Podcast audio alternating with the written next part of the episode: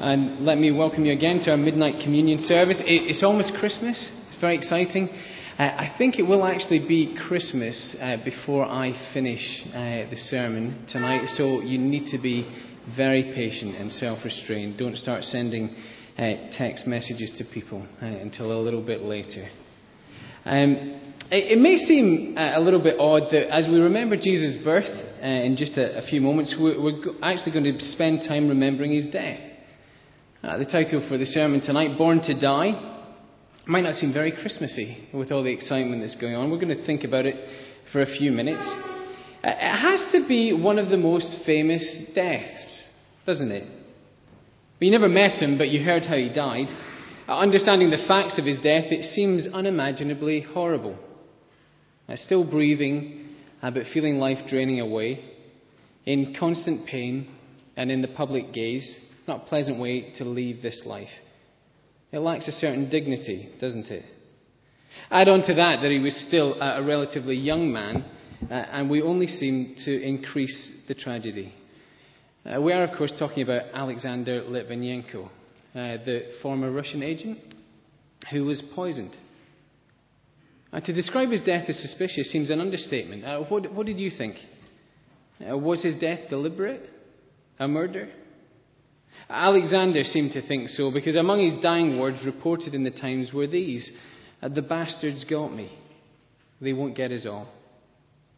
And chilling, aren't they? A death like that raises all sorts of questions. A death generally raises all sorts of questions.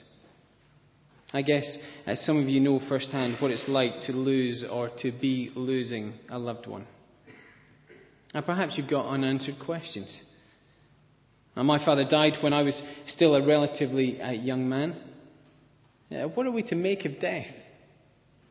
Uh, that great downbeat comedian Woody Allen commented Death has impressive statistics. Uh, one out of every one dies. Uh, Somerset Maugham felt less impressed. He said, uh, Dying is a very dull, dreary affair. And my advice to you is to have nothing whatsoever to do with it.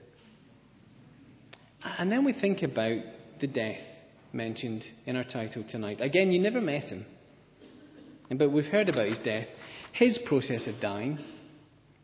Again, it's unimaginably horrible. And not just gasping for breath as the world watches, but doing it stripped naked and nailed to a cross, total humiliation. And the process was designed to rob you of any dignity. See, at Christmas, Oh, we still remember the baby. And grown up, Jesus is viewed as a good man. Uh, so, do we view his death as suspicious, deliberate, a murder? And among his dying words, recorded in the pages of the Bible, were these, uh, quite striking when compared with the bastards got me. Because he said, Father, forgive them. And it is finished. Not I'm finished. It's finished.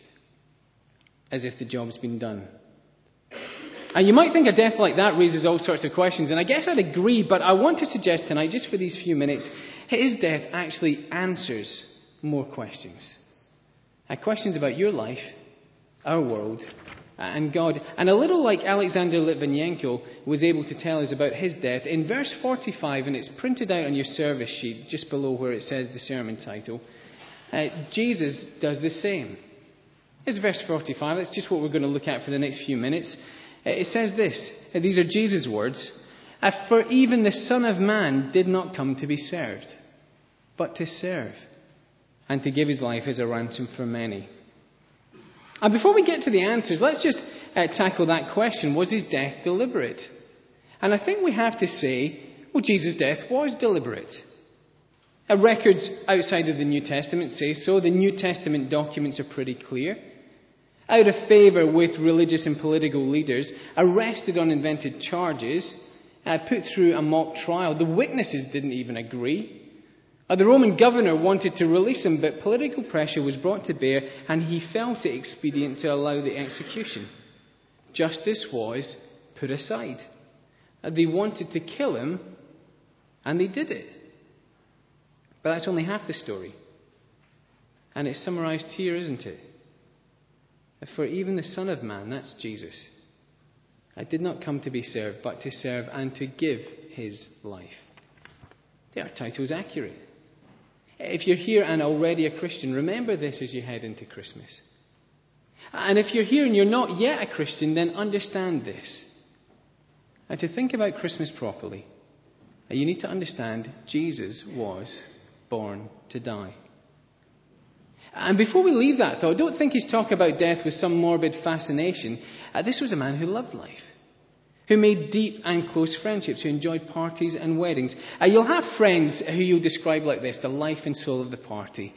Some of them will be around with you tomorrow. One of Jesus' friends described him as the life.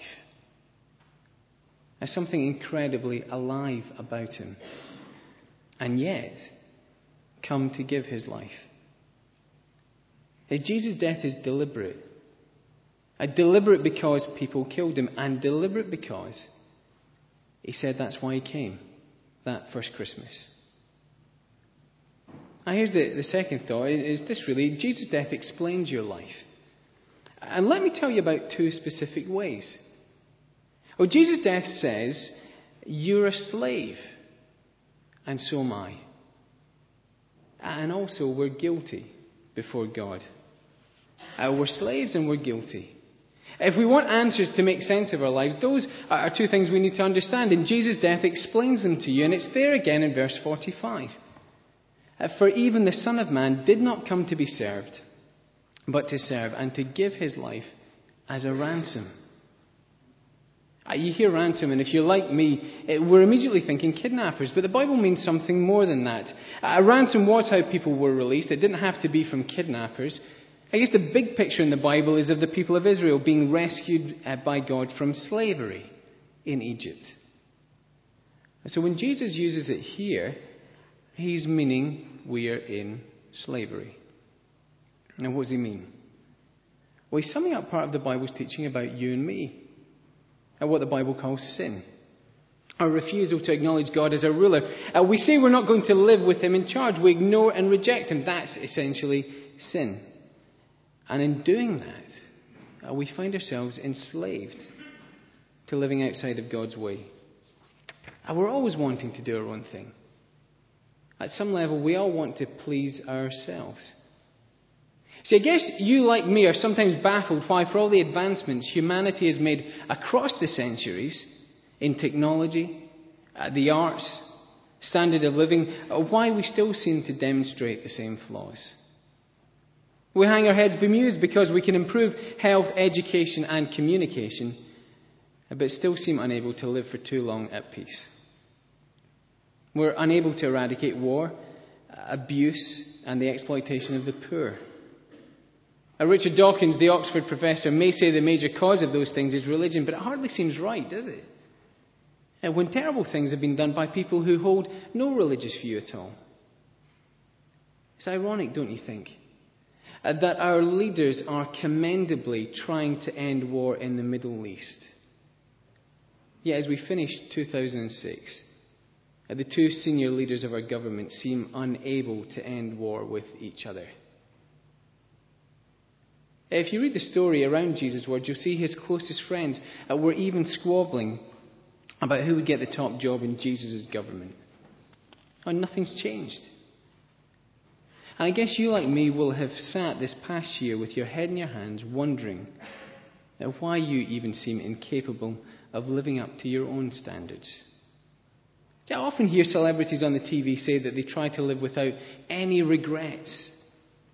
I'm not convinced.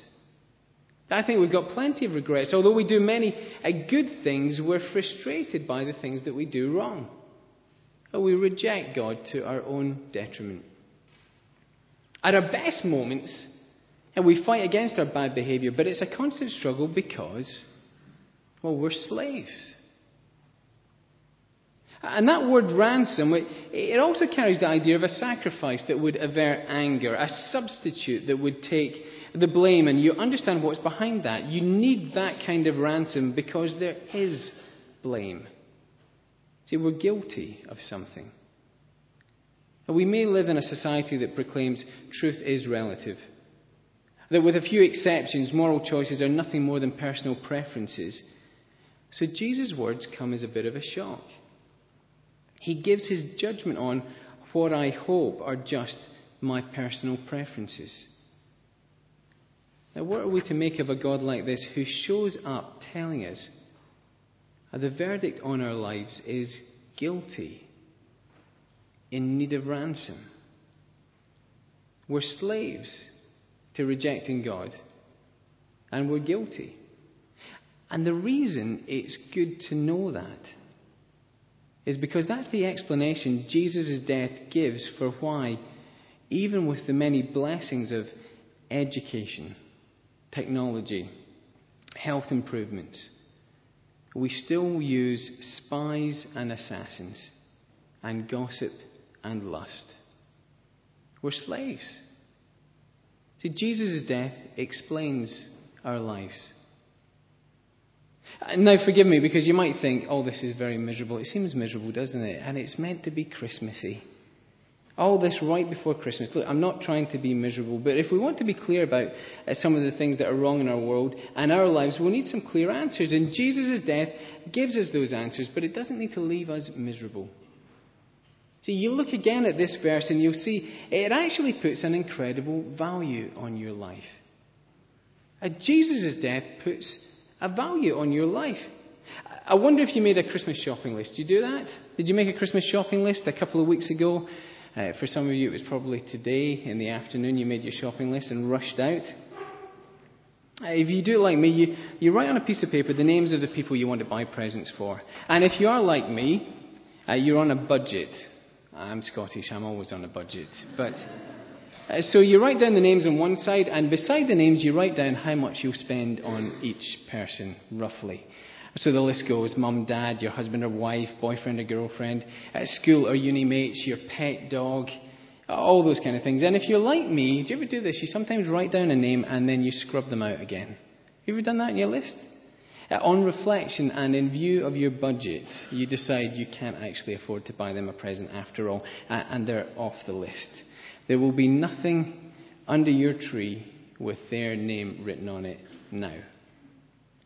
How important is your life to God? Well, this says that God views the way you live as important. Your life is not unnoticed. You're on the list when it comes to the people God considers. If He's making a judgment on your life, you matter. Uh, but there's more. Because when you think in terms of budget, the figure God has penciled in beside your name is Jesus, given for you. I know this won't answer every question you've got about suffering and a God of love. We're only looking at one small part of the Bible tonight, one verse, but it is saying Jesus' death is the means by which God demonstrates the value of your life to Him. At the price He's willing to pay to ransom you. To deal with your guilt for all the things you've done wrong and to free you from being someone who rejects God into someone who can start to live God's way again. If you're a Christian here tonight, are you remembering this? God has come and set you free. Are you ending this year feeling guilty? Well, here is freedom from guilt through his forgiveness. Are you ending this year having messed up? Well, here is freedom to start living for him now with his help. But Jesus came, and his death sets you free. You are that valuable to God. At Christmas is a, a great time for, for watching your favourite films. I don't know if you've been flicking through the radio times to see what's on. I don't know if it's on, but one of my favourite films is a, is a film called The Princess Bride. Have you ever seen that film? It was out quite a number of years ago. It's a film all about true love. It's wonderful. If you've not seen it, uh, try and get hold of it. It starts on a farm with Buttercup, the beautiful young, if slightly superior girl. You'll know plenty of girls like that, slightly superior. And Westley, Westley, that, the handsome but poor farm boy, It's a great start to a film. A buttercup is mean to him. She says things like this Farm boy, polish my horse's saddle. I want to see my face shining in it by morning. And all Westley says is, as you wish. A buttercup drops two large buckets near him uh, and says, Farm boy, fill these with water. And all he says is, as you wish. And then in the film, we hear the voiceover. That day, she was amazed to discover that when he was saying, as you wish, what he meant was, I love you. It's cheesy, that, isn't it? It gets worse. And even more amazing was the day she realized she truly loved him back. See, Buttercup is loved, and she's changed. Uh, forgive me, I, I know it's cheesy. And that's fairy tale love, isn't it? It's twinkly lights and it's romantic music. And, and Christmas, it can feel like a fairy tale time, can't it? It's all twinkly lights. See, but there's nothing fairy tale about Christmas love. The reality of it was hammered into a man on a cross who said as he died, Father, forgive them. And that kind of love really can change you. See, it's one thing uh, to think about Jesus' life and death in an abstract kind of way. But have you discovered that while he's explaining his death, what it means is he loves you? Uh, you and I, with all our issues, are the objects of heavenly affection. And if you're one of the people who's here tonight and not a Christian yet, uh, you could know and enjoy that love and forgiveness. You could be forgiven by God and set free from living for yourself to live for the one who gives you life. If you put your trust in Jesus, who was born to die for you.